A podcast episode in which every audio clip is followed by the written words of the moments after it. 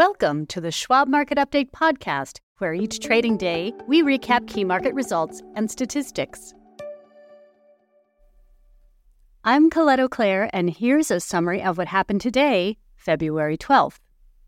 The S&P 500 index faded from an initial climb to an all-time high Monday, while Dow Jones Industrial Average extended its record climb as investors settled in for one of the heaviest earnings weeks of the season and await consumer price index or CPI and retail sales reports that will shape expectations for the path of interest rates. After last week's relatively light economic calendar, investors face Tuesday's CPI report from the Labor Department, followed by January updates on retail sales and the Producer Price Index or PPI on Thursday and Friday, respectively. Several big earnings are also ahead, including Dow member Coca-Cola on Tuesday. Monday's late weakness in the S&P 500 and the Nasdaq Composite may have reflected some profit taking in the wake of last week's record run-up, possibly fueled by indication many stocks, particularly in technology, are overbought and due for a setback, according to Nathan Peterson, Director of Derivatives Analysis at the Schwab Center for Financial Research. The melt-up mode in the S&P 500 index has continued with much of the heavy lifting done by the technology sector, Peterson said. However, although the bulls have momentum, stocks are technically overbought, especially within the AI and semiconductor space. So it shouldn't be a surprise if we get some mean reversion profit taking at some point over the next two weeks.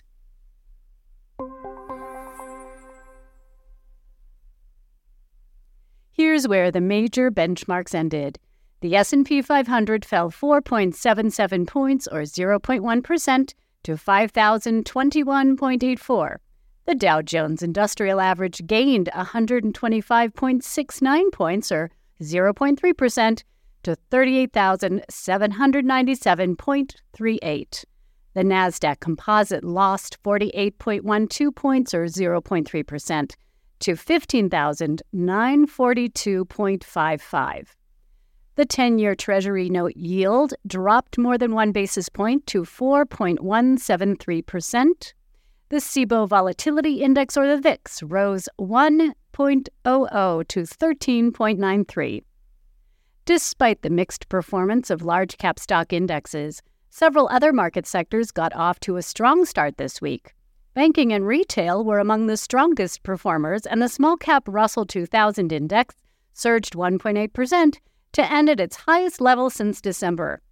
Tech shares erased early gains with the Philadelphia Semiconductor Index fading to a 0.2% loss after earlier rising to a record intraday high.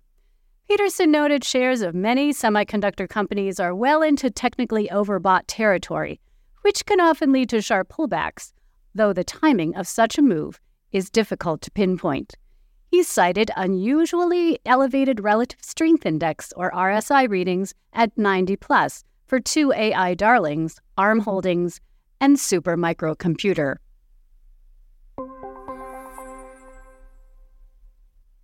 As for stocks on the move, the following companies had stock price moves driven by analyst ratings, quarterly results, or other news. Big Lots sank 28% after Loop Capital downgraded the discount retailer to sell from hold, saying the company has lost customer relevance.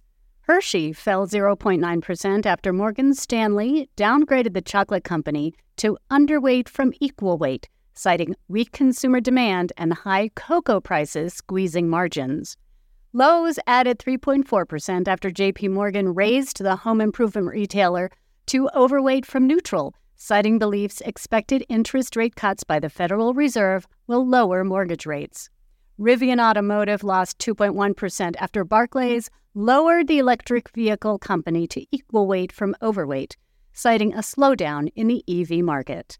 Teva Pharmaceutical Industries gained 7.5% after Piper Sandler raised the stock to overweight from neutral, saying the company's brand portfolio makes it well positioned to improve earnings multiples. The earnings pace remains heavy this week, with around 650 companies expected to report results, according to NASDAQ. In addition to Coca Cola, Tuesday's calendar includes Airbnb, Marriott International, MGM Resorts International, Restaurant Brands International, and Shopify. With the market still near all time highs, investors are grappling with a few key questions, Peterson added, including how long the rally in stocks will continue.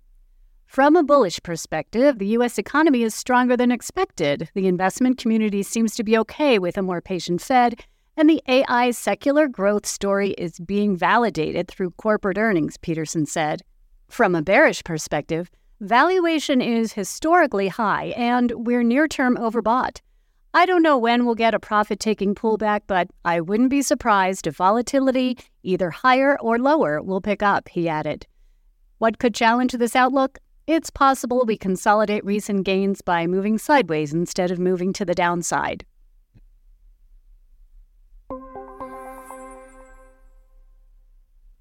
Investors will scrutinize this week's CPI and PPI reports for clues to the Fed's next interest rate policy moves, and the retail sales report will offer further guidance on whether last year's robust consumer spending carried forward into 2024.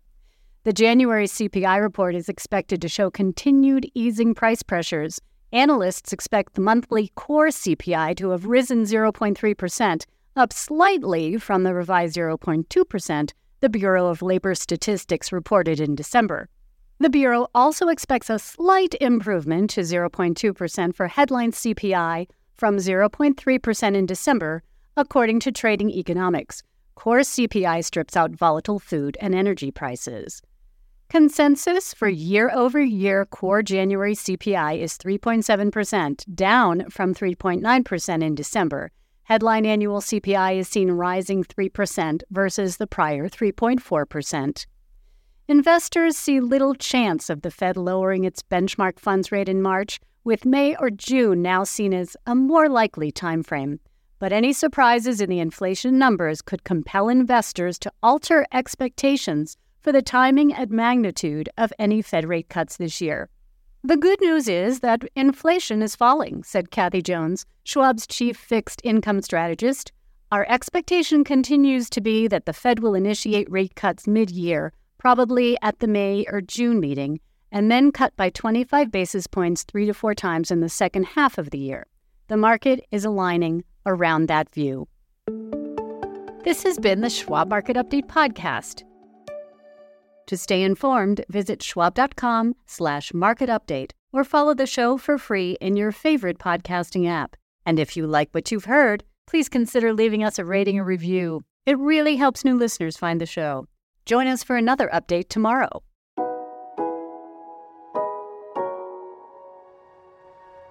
For important disclosures, see the show notes and schwab.com slash market update podcast.